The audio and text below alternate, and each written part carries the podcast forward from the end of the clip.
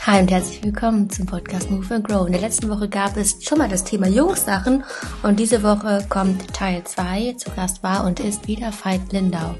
Tolle Fragen, tolle Antworten erwarten dich und unter anderem auch eine kleine Erhebung zum Thema Pornos schauen. Gar nicht mal so irrelevant in der Mittelstufe. Falls du den ersten Teil noch nicht gehört hast, mach das, dann kannst du nahtlos hieran anknüpfen Veit ist ein Mann, der ganz viel Preis gibt von seinen eigenen Erfahrungen und der euch sehr, sehr gut nachvollziehen kann und das auf eine ganz coole und lockere Art und Weise. Und dafür bin ich wirklich sehr dankbar, dass er sich die Zeit genommen hat. Du findest all seine Kontaktdaten natürlich in den Show Notes. Und jetzt würde ich sagen, let's go, viel Spaß. Also, wieder was Jungs gesagt haben zum Thema Gefühle zeigen als Junge oder Mädchen, wie man damit umgeht. Und die haben folgendes gesagt. Mhm. Ich glaube schon, dass Jungs eher geschlossener sind als Mädchen, also nicht so offen. Auch mhm. gegenüber Freunden oder so, würde ich jetzt behaupten. Mhm. Aber ich glaube, da kommt es auch drauf an. Also wenn ich mir schon, dass man in der, vielleicht in der Jungsgruppe, aber es kommt, glaube ich, auch die Freundesgruppe ja. drauf an, dass man schon auch sehr, sehr offen ist und vielleicht eine also das kenne ich nur von uns so, ich weiß nicht, wie es bei anderen ist, aber dass man schon eine sehr geringe Schamgrenze hat, dass es einem eigentlich alles so ziemlich egal ist eigentlich. Und ich glaube, dass bei Mädchen, also dass diese Schamgrenze schon noch ein bisschen höher ist. Hm. Könnte ich mir vorstellen, aber genau. So, noch ein zweites. Also ich glaube, wir Jungs, damit spreche ich nicht für alle, aber schon so für die meisten, wir äh, zeigen halt nicht so wirklich Gefühle, sondern halt, wir tun so, als wäre alles gut. Wir sagen auch, es ist alles gut, auch wenn halt nicht alles gut ist.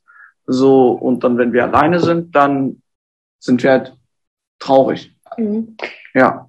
Aber wenn ich, also wenn ich traurig bin, dann zum Beispiel, ich sag, ich rede ja darüber mit meinen Freunden oder so. Ist, ja. Also, Wobei nicht, das komplett geheim halten. ich sagen muss, dass für mich tatsächlich auch immer eine größere Hilfe ist, mit weiblichen Freunden zu sprechen, als mit männlichen. Also da fühlt man sich irgendwie wohler. Spannend, oder? Voll schön. Wie alt sind die? Die sind in der neuen gewesen. Also die ersten waren in der Oberstufe und die zweiten in der neuen. Krass, krass. Also in, ja. dem, in dem Alter war ich da noch nicht so drauf. Ja. Respekt. Mhm. Ja. Mhm. Und findest du, also es, es gibt, glaube ich, auch welche, bei denen es auch noch nicht so ist, ja. tatsächlich. Mhm. Was würdest du denen raten? Also auch wieder warten, bis man sich äh, irgendwie entwickelt oder? Ich sag mal, ich sag mal so, je eher du anfängst, deine Gefühle überhaupt erstmal kennenzulernen. Also ich fand das Bild ganz gut mit der geringen Farbbreite. Äh, also je eher du anfängst, äh, überhaupt erstmal darüber nachzudenken, was fühle ich denn jetzt gerade, wie würde ich das benennen, je, je größer wird quasi diese, die, dieser Farbbreite, je differenzierter kannst du darüber sprechen. Ich kann euch hundertprozentig garantieren, also für alle unter euch, die auf Mädchen stehen, ihr könnt damit bei Mädchen super punkten, wenn es nicht zu viel ist, also wenn ihr euch nicht in Heususen verwandelt, die nur noch über Gefühle sprechen. Und es ist definitiv, also wenn es auch um später geht, um Karriere geht, mit anderen Leuten gut auskommen etc., ist es einfach also, also eine mega Fähigkeit. Und äh, ich habe ja sehr viel mit, mit älteren Männern zu tun, die das äh, wieder oder vielleicht zum allerersten Mal lernen wollen. Und ich kann euch sagen, das später nochmal frei zu kramen ist anstrengend. Also finde ich gut, wenn ihr jetzt schon anfangt und äh, ich, ich glaube, dass es normal ist, dass man sich so einen ganz engen kleinen Kreis des Vertrauens sucht dem man ganz ehrlich darüber spricht. Also ich finde das auch nicht sinnvoll, jetzt in der Schule, die ja an manchen Stellen wirklich für so ein Dschungel ist, wirklich mit allen ganz offen über Gefühle zu sprechen, sondern da ganz gezielt sich Menschen auszusuchen. Und ich kann es auch gut nachvollziehen, wenn, wenn da einige gesagt haben, ich kann das mit Mädchen besser. Ja. Mhm. Wo es natürlich toll ist, wenn ihr einen, einen, männlichen Freund findet, mit dem ihr darüber sprechen könnt. Ja. Das ist wahrscheinlich unterschiedlich bei den jeweiligen. Aber ich finde es auch, also es ist wirklich beeindruckend, wie Neunklässler das äh, beantworten. Ne? Ja. Mhm. ja. Gut, äh, Frage Beziehungen kommt jetzt. Mhm. Da die Standardfrage, die, glaube ich, ganz viele interessiert. Digga. Hey! Mach doch einfach hier. Ab welchem Alter sollte man das erste Mal Geschlechtsverkehr haben, ist die zweite Frage. Was denkt ihr so? Halt, wenn es dazu kommt, halt. Es gibt ja kein richtiges Alter dafür. Und sonst halt soll man sich auf jeden Fall an die Gesetze halten, würde ich ja. sagen. Da ist ja schon alles sehr eindeutig. Okay. Und gibt es ein Alter? Oder ist das das Gesetz?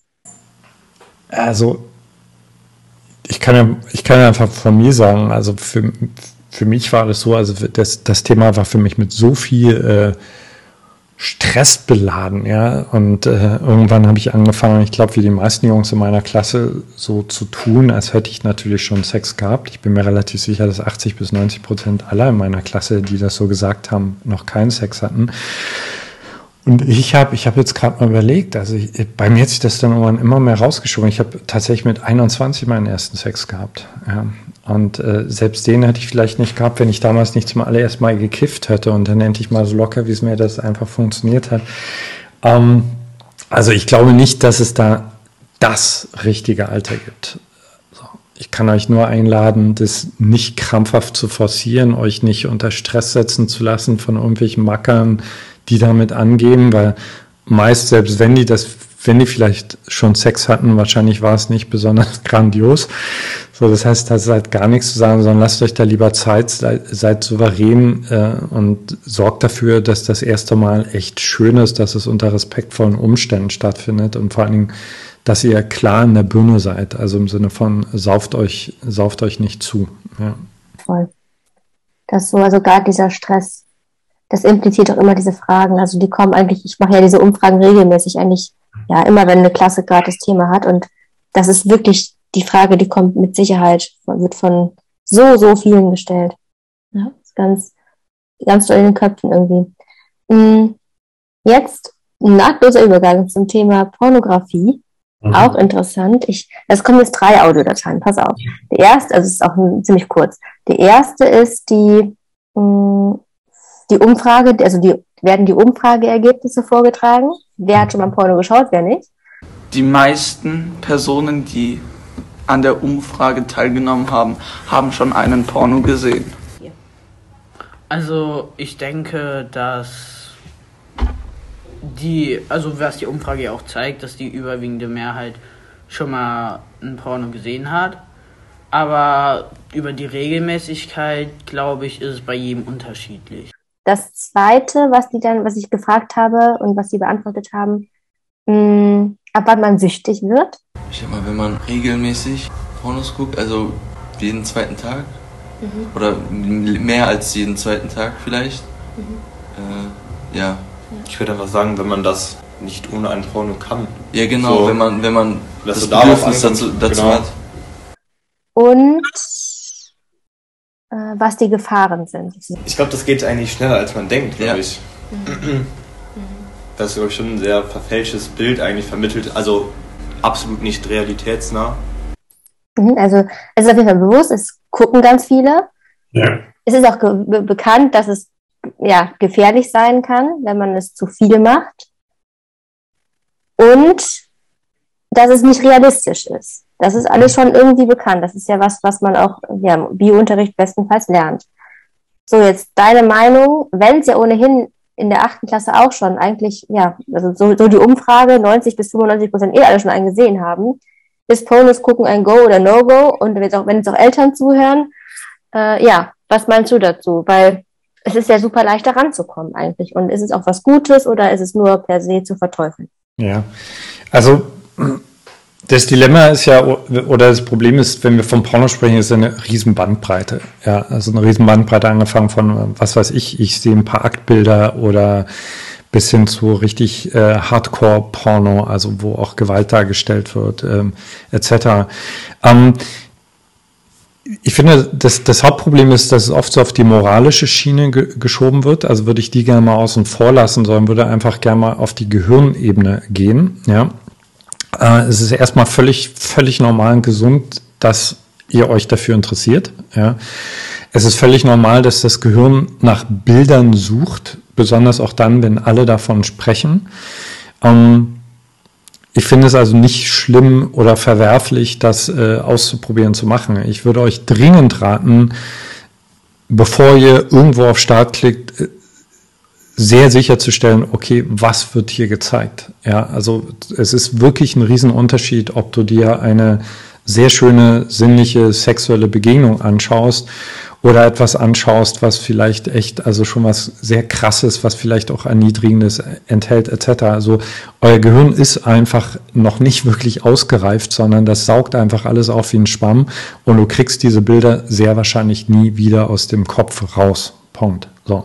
Deswegen, also euch wirklich, äh, vielleicht hilft es euch vorzustellen, also Pornos wirken wie Drogen. Punkt. So. Das heißt, es macht nicht wirklich Sinn, sich einfach nur aus Neugier irgendwelche Drogen reinzupfeifen, ohne dass du weißt, was da drin ist, sondern sei clever und geh das Ganze langsam an, fang meinetwegen, wenn es dich ultra, ultra interessiert, wirklich erstmal einfach an mit dem schönen Aktbild. So, ne.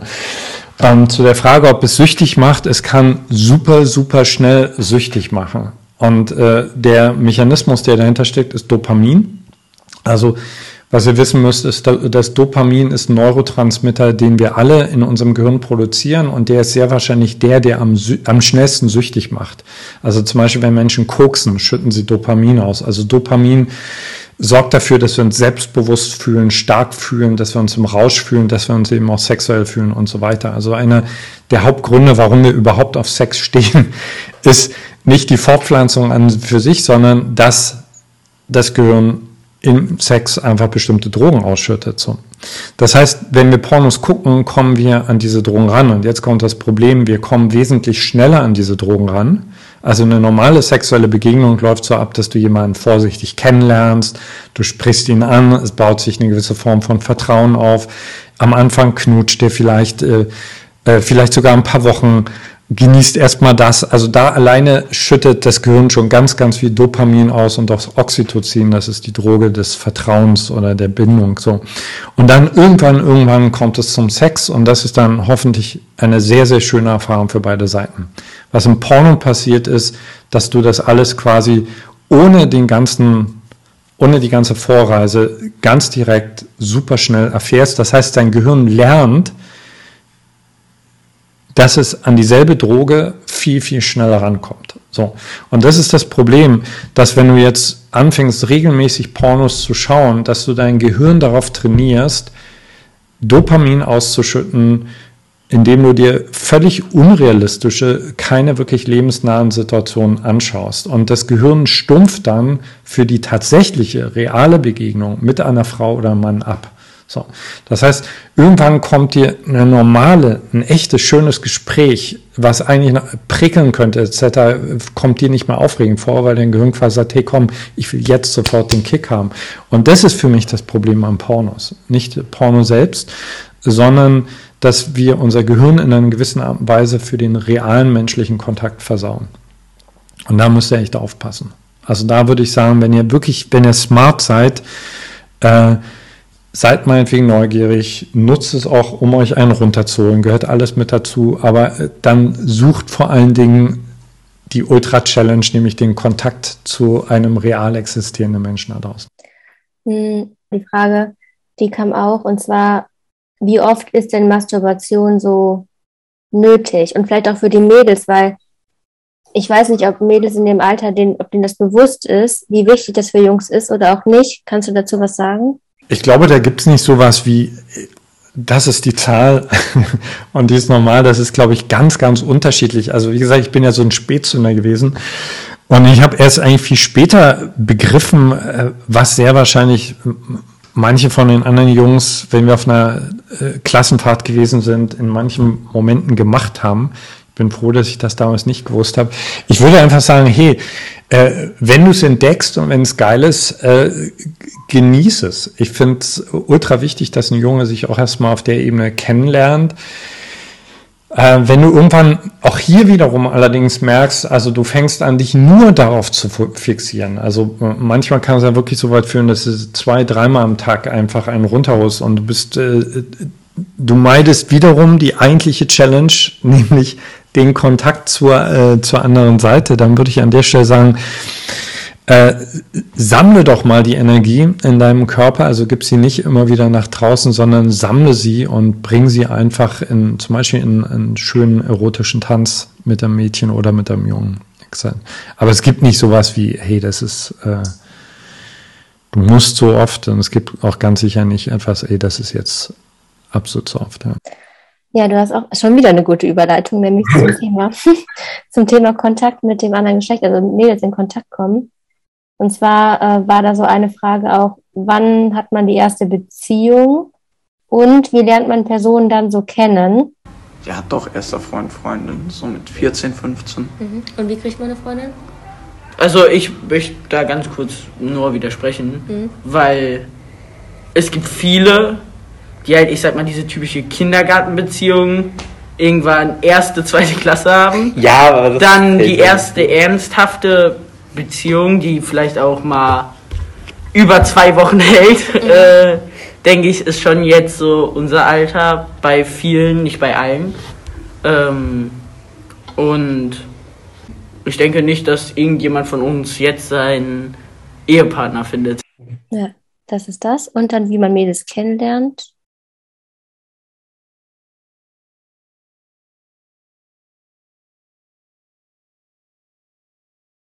Einsamkeiten, man mag sich, dann kommt erstmal, äh, dann geht es halt über ins, dass man halt auch außerhalb von der Schule oder so auch mal miteinander schreibt.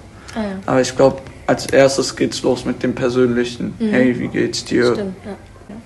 Okay. Dann würde ich aber trotzdem sagen, dass man die Person erstmal distanzierter kennenlernt und dann halt immer näher, egal ob übers Schreiben oder übers Reden, man mhm. lernt halt die Person besser kennen. Mhm und demnach entwickelt sich das auch persönlicher, egal ob über Schreiben oder übers ja. Reden. Ja, also ich finde es total stark, dass da auch gesagt wurde, dass es eben so über das Persönliche geht ganz viel, weil ganz viele Erwachsene sagen heute, ja, die Jugend heutzutage, die können ja nicht mehr kommunizieren, die schreiben ja nur noch und nur noch Social Media und so. Aber es ist ja gar nicht so in dem Zusammenhang, zumindest nicht, was Sie gerade gesagt haben. Wie hast du das früher gemacht? Äh, auch wahrscheinlich kein, äh, kein Standardbeispiel. Also ich habe mir fürchterlich schwer damit getan, weil ich extrem schüchtern war, obwohl ich eine große Klappe hatte. Und das wäre vielleicht ein Rat äh, an, an die Jungs. Also ihr könnt euch sicher sein, dass euch die Frauen eurer Schule viel genauer ausscannen und auschecken, als euch das bewusst ist. Und es turnt sie total ab, wenn ihr Bullshit labert, wenn ihr großkotziger tut, als ihr seid, etc. Die sehen euch. Die sehen euch, da könnt ihr euch sicher sein. Und wenn es da jemand gibt, der euch interessiert, dann findet den Mut, das zu zeigen. Also für mich war es dann irgendwann, weil ich, ich, ich konnte einfach, also ansprechen ging irgendwie nicht. So, es fällt mir heute noch schwer, Menschen anzusprechen, die, die mich interessieren. Also für mich war dann so die, die Rettung war Diskothek, so auf einer Tanzfläche zu tanzen und dann unauffällig immer näher zu kommen. Und also äh, ich, so meine ersten Knutschbeziehungen, die habe ich, glaube ich, immer ohne Worte klar gemacht. Ja. Und ich habe jetzt auch gerade drüber nachgedacht, äh, ab wann würde ich eigentlich von einer Beziehung sprechen? Also tatsächlich hatte ich auch so eine Kindergartenbeziehung und dann lange, lange nichts mehr. Und ich habe in der ganzen Schulzeit irgendwann echt gedacht, ich wäre beziehungsgestört, weil ich habe mich verliebt und dann war das immer wieder dasselbe Muster. Also wir haben dann, ich sage jetzt mal, zwei Wochen, drei Wochen wie blöd rumgeknutscht. Und dann habe ich aber irgendwann realisiert, wir haben uns nicht wirklich was zu sagen.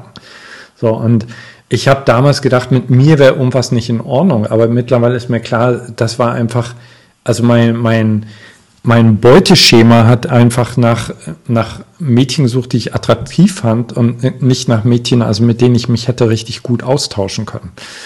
So. Und das war auch total okay, aber meine erste, also das, was ich eine Beziehung nehme, die hatte ich tatsächlich erst, als ich aus der Schule raus war. Ja. Und das war dann so richtig so, wow, wow, so kann das sein. Man kann sich ja, man kann, man, man kann sich mit Frauen richtig, richtig gut unterhalten. Und und Spaß haben. Ja. Das ist, das ist, ich glaube, es, gibt, ich glaub, es gibt wirklich, wirklich vielen so. Ja. Richtig vielen.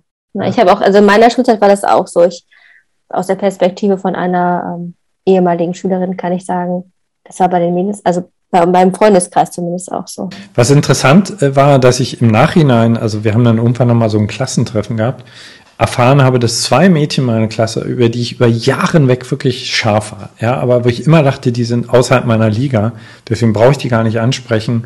Die haben ja beide gesagt, hier Veit, wir waren, ich war verliebt in dich. Ja, also du hast mich echt interessiert, aber dann bist du in diese Phase gekommen, wo du diesen Bullshit gelabert hast. Und das hat mich einfach, das hat mich mega abgeturnt. Ja, also, also was ich damit sagen will, hab den, wenn dich, wenn dich Mädchen aufrichtig interessiert, habt den Mut, auch mal wirklich die, die Klappe zu halten, ein bisschen stiller zu sein. Das ist, glaube ich, interessanter, als wenn du irgendwie versuchst, den großen Macker zu machen. Und an die Mädels, ihr könnt auch gerne zeigen, dass ihr jemanden gut findet. Das ist auch, ich glaube, bei Lars Ahmed im Buch steht es drin in einem Kapitel, dass, ähm, dass die Mädels ja ganz manchmal einfach so zum Beispiel wenn es an der verliebt ist, dann soll die Freundin gucken, ob er an, ob es er in die Richtung schaut. Aber sie selber steht mit dem Rücken dazu. Das heißt, was sieht der Junge? Ja, sie kehrt mir den Rücken zu und denkt so, ja, die hat kein Interesse. Aber in Wahrheit ne, hat eine andere Freundin gerade äh, den Auftrag bekommen, zu gucken, ob er guckt. Verstehst du? Also dieses, das Mädchen manchmal ein bisschen subtil irgendwie da dran gehen. Also manche, nicht alle. Ja, ja, also ihr müsst euch einfach sicher sein, dass die Typen sehr klare Botschaften brauchen. Also, also ich, ich habe zum Beispiel einmal hat, äh, hat ein, äh, die, die ging nicht mit mir in die Schule, sondern wir waren zusammen in einer Laufgruppe. Die stand tatsächlich am Sonntag mal, das werde ich nie vergessen, stand die bei uns vor der Tür mit hochrotem Kopf und hat mir einen Brief in die Hand gedrückt und ist weggerannt. Das werde ich nie vergessen. Ich fand das so, so mega stark. Also wir sind zwar nicht zusammengekommen, aber ich habe damals gesagt, wow, ja, so kann es auch sein. Das ist cool, ja.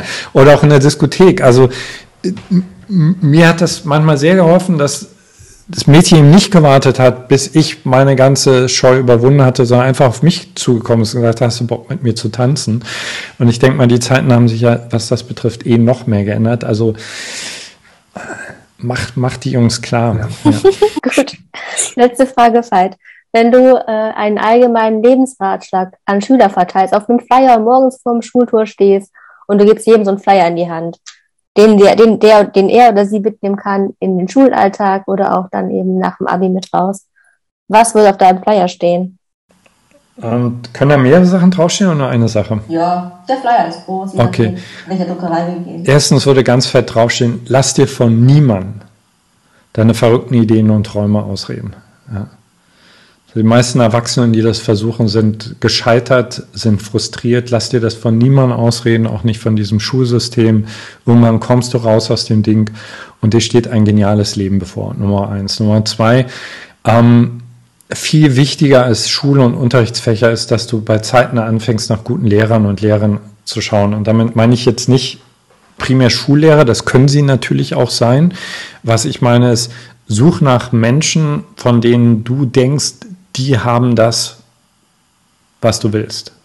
Und äh, haben es auf eine coole Art und Weise erreicht. Also eben nicht über äh, Crime, über Gewalt oder sonst was, sondern auf eine richtig saubere Art und Weise. Und dann geh auf diese Leute zu, stell Fragen, halt die Klappe und hör einfach zu. Ja.